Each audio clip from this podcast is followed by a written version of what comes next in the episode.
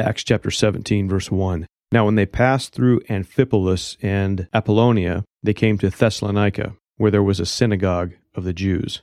So they left Philippi south into Macedonia and they make their way to Thessalonica. There was a gathering of Jews there and a synagogue, unlike Philippi. And so Paul would feel somewhat at home in a synagogue, especially in a foreign land. Although he likely knew there was going to be problems here, he would go into the synagogue. That was his custom.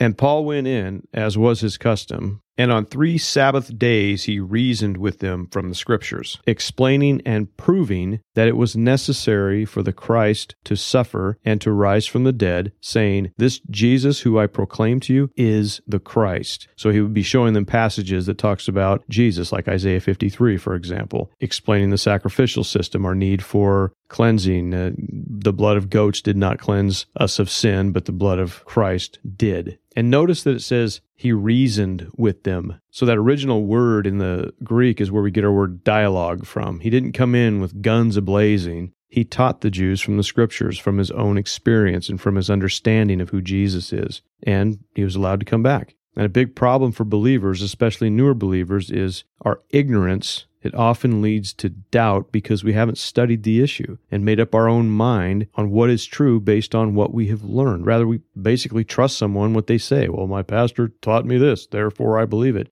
You need to figure it out on your own and have that confidence. And it's not that difficult, but it is somewhat difficult. It's not easy. We got to get in, we got to study, we got to become rightly convinced in our own minds that what we believe is true. Otherwise, why are we believing it? Because when someone challenges us who knows their side of the argument well, but we don't, then they make a fool of us. And then we walk away going, oh, this is stupid. I don't believe this stuff. And it's not stupid. And it's not that you don't believe it. We need to understand how to address these things, how to have that dialogue and not just throw things at people and say, you know, this is the way it is because, uh, well, so and so said it is. No, this is what the scriptures say. And this is why you can trust the scriptures. And our own testimonies bear a lot of weight in our witnessing. We're a jerk and everyone knows we're a jerk, and then we try to proclaim the love of God, they're gonna be like, whatever. Look at you, man. You're an idiot. You're sitting there talking about this, and this is the way that you are. A lot of Christians you see at church when you talk to people that they work with, they're like, that guy's not a good dude. And that's not right. That's sad. If you're a believer, you should have some kind of evidence or what the Bible calls fruit of the Spirit love, joy, peace, patience, kindness all those you should have that coming from you. You should have that evident in you. So we can overcome these arguments by just basically knowing what we believe, why we believe it, and having an idea of what they believe. And what they believe, we don't default to you're automatically wrong. It's like, let me learn from you. I want to learn what you believe, I want to learn why you believe so I can check my own beliefs, have that dialogue because the Jews in the synagogue, they knew the scriptures and they believed him. And Paul now has the opportunity to enlighten them on what they already are familiar with. And hopefully they can understand his perspective. As he reasoned with them, they heard his point of view, and now they pondered what he was saying. So it's in their mind. He's given them the information. Verse 4 And some of them were persuaded and joined Paul and Silas, as did a great many of the devout Greeks, and not a few of the leading women the Lord opened their hearts to a message, and a few Jews were persuaded, but a lot of Gentiles responded. Again, this message is going out, and Gentiles are all over it. And the Jews are kind of wishy washy. Some follow, some don't, and some just get enraged. But the message of hope, forgiveness, new life can really resonate in the hearts and minds of those who are hungry for God. And these Gentiles were hungry. Verse 5 But the Jews were jealous, and taking some wicked men of the rabble, they formed a mob, set the city in an uproar, and attacked the house of Jason, seeking to bring them out to the crowd. So this isn't all the Jews. This is the wicked Jews. We have to remember there were righteous Jews as well, but the wicked Jews formed a mob and they went after a man named Jason, who we don't know a lot about, who lived in the city and was hosting them, allowing them to stay. So they go to Jason's house to look for Paul and his companions because they want to drag him out into the crowd for a beatdown. Paul avoided it. Verse 6. And when they could not find them, they dragged Jason and some of the brothers before the city authorities, shouting, These men who have turned the world upside down have come here also. Well, they haven't turned the world upside down. You think about that. These guys are so enraged with their jealousy, with their ungodliness, that the message of peace and hope that these people were receiving, the joy, all that stuff, they're calling that turned upside down. It's like they were bringing a revival into the cities, and they didn't like that. So these Jews were aware of the issues in the other cities that erupted as a result of Paul's teaching. They didn't care about the message. Who cares about the message of peace, hope, love, forgiveness of sin, eternal life, all that? Just the fact that wherever Paul went, people were coming to Christ. And this they hated.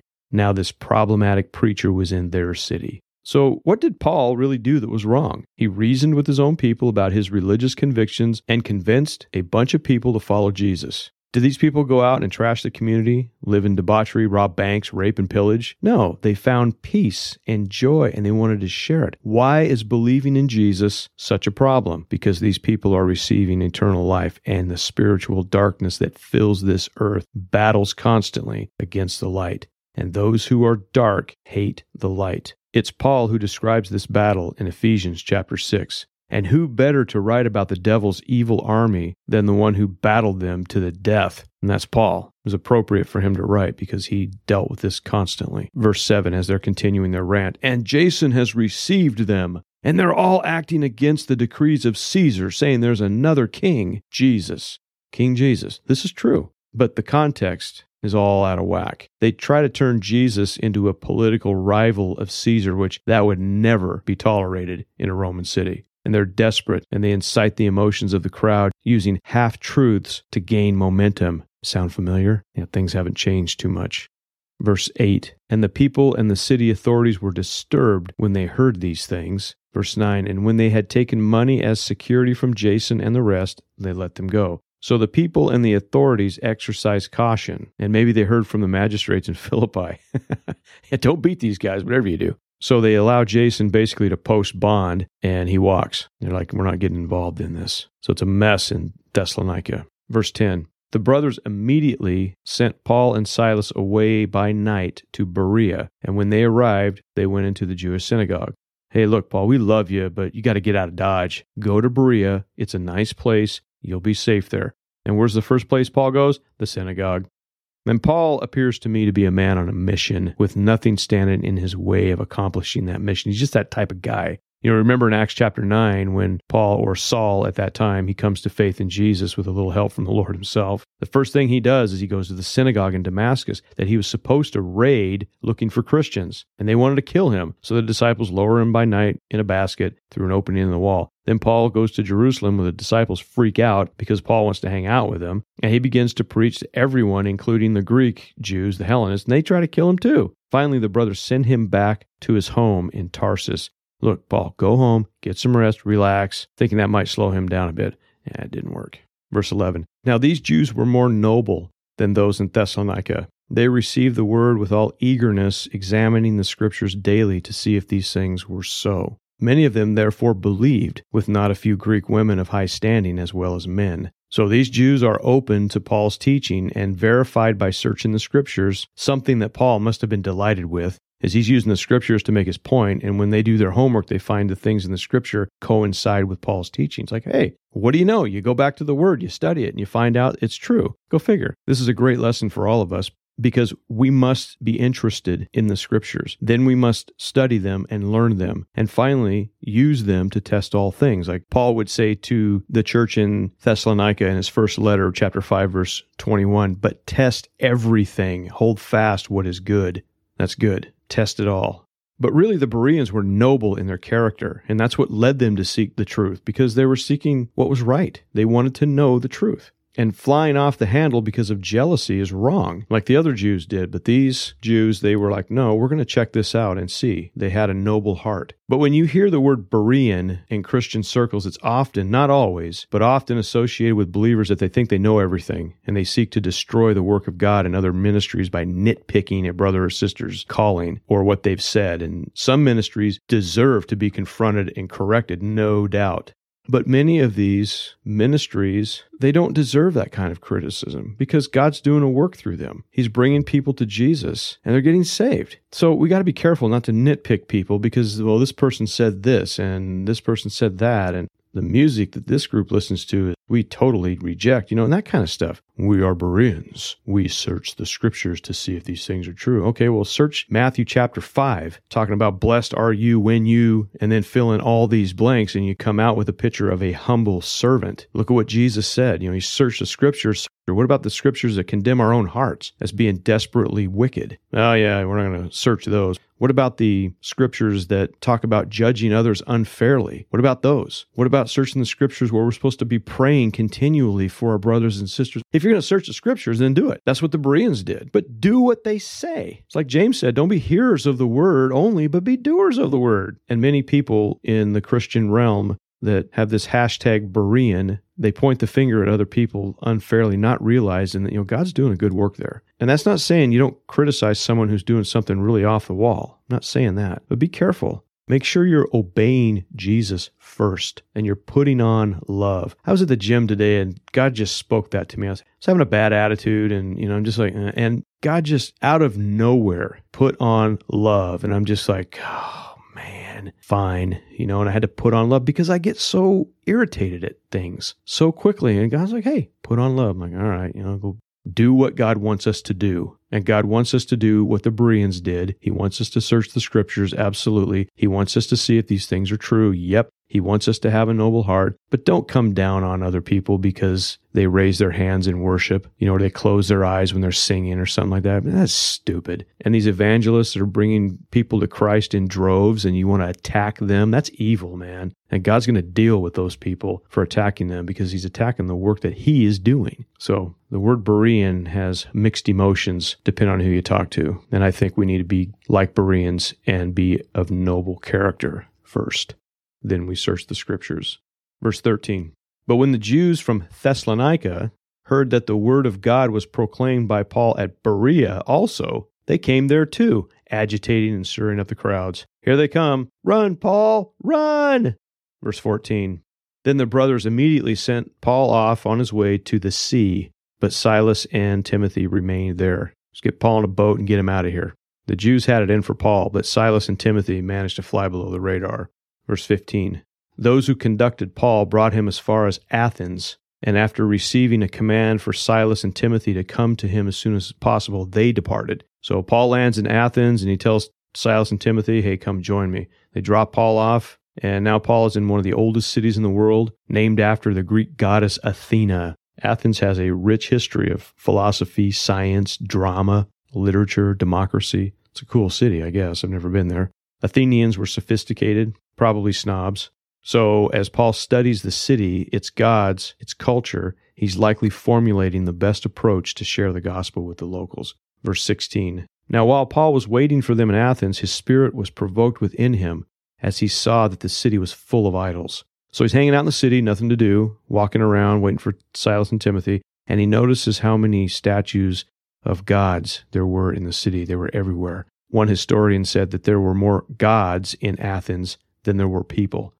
And Paul knew very well Israel's history with idolatry, which led them to the exile. He knew what happens when you trust in a false God. And he would later write to the Corinthian believers in 1 Corinthians 10:20 says, "No, I imply that what pagans sacrifice they offer to demons and not to God.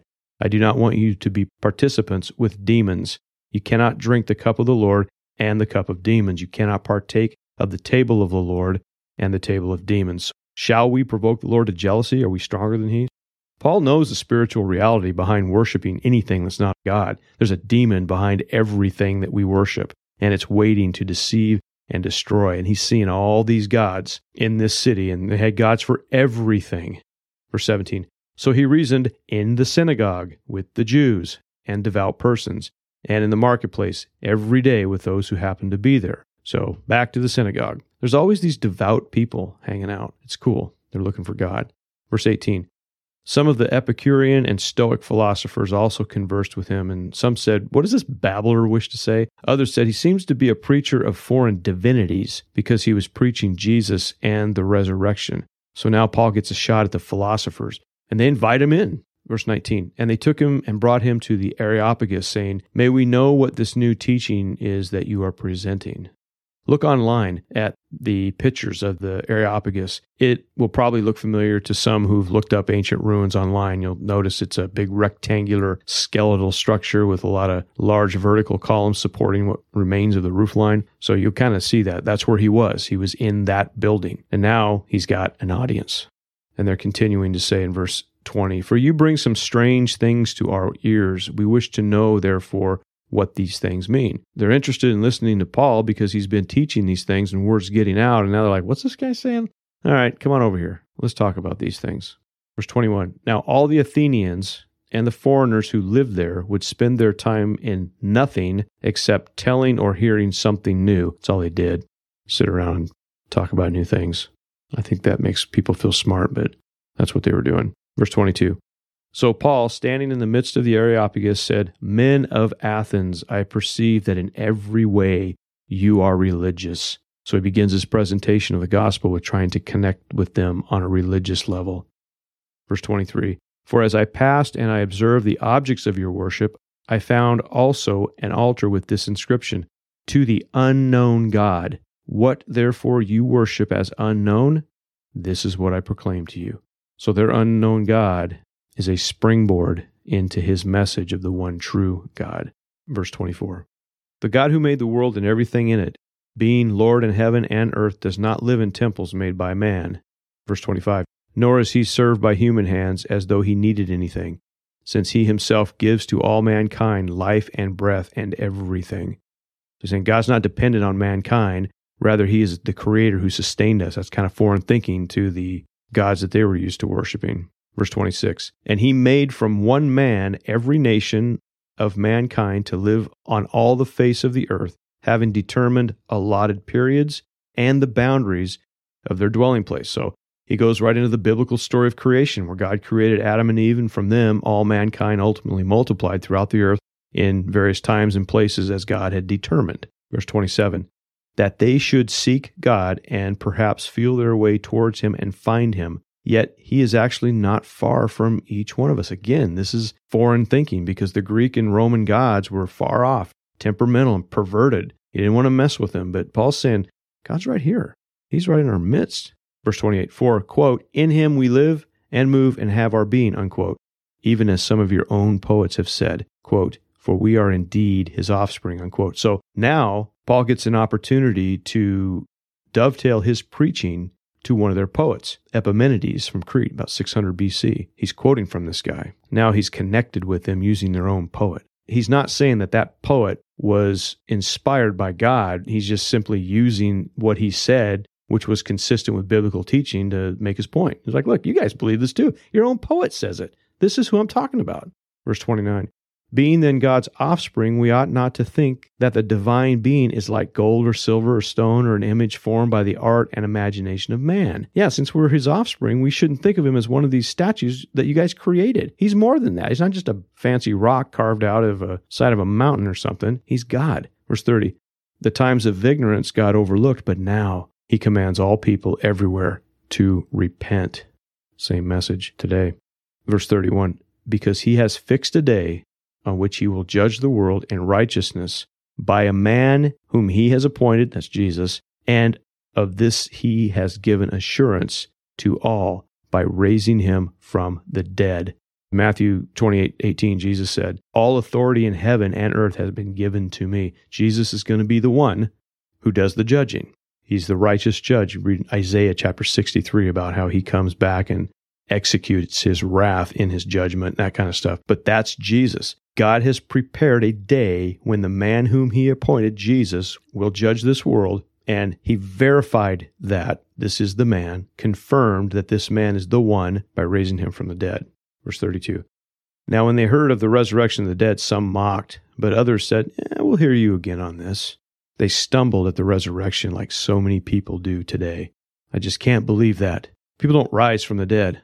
Well, yes, they do. In heaven, there'll be several people you know, Lazarus, who Jesus rose from the dead, the young boy that Elisha raised from the dead, Tabitha, that Peter raised from the dead, even though it was God actually doing the raising. He just used his servants in the process. So we're going to meet these people who are raised from the dead and they ultimately died again. But so many people stumble at the resurrection of Jesus, even though the best evidence is to know him personally. Dead people don't change a person's life.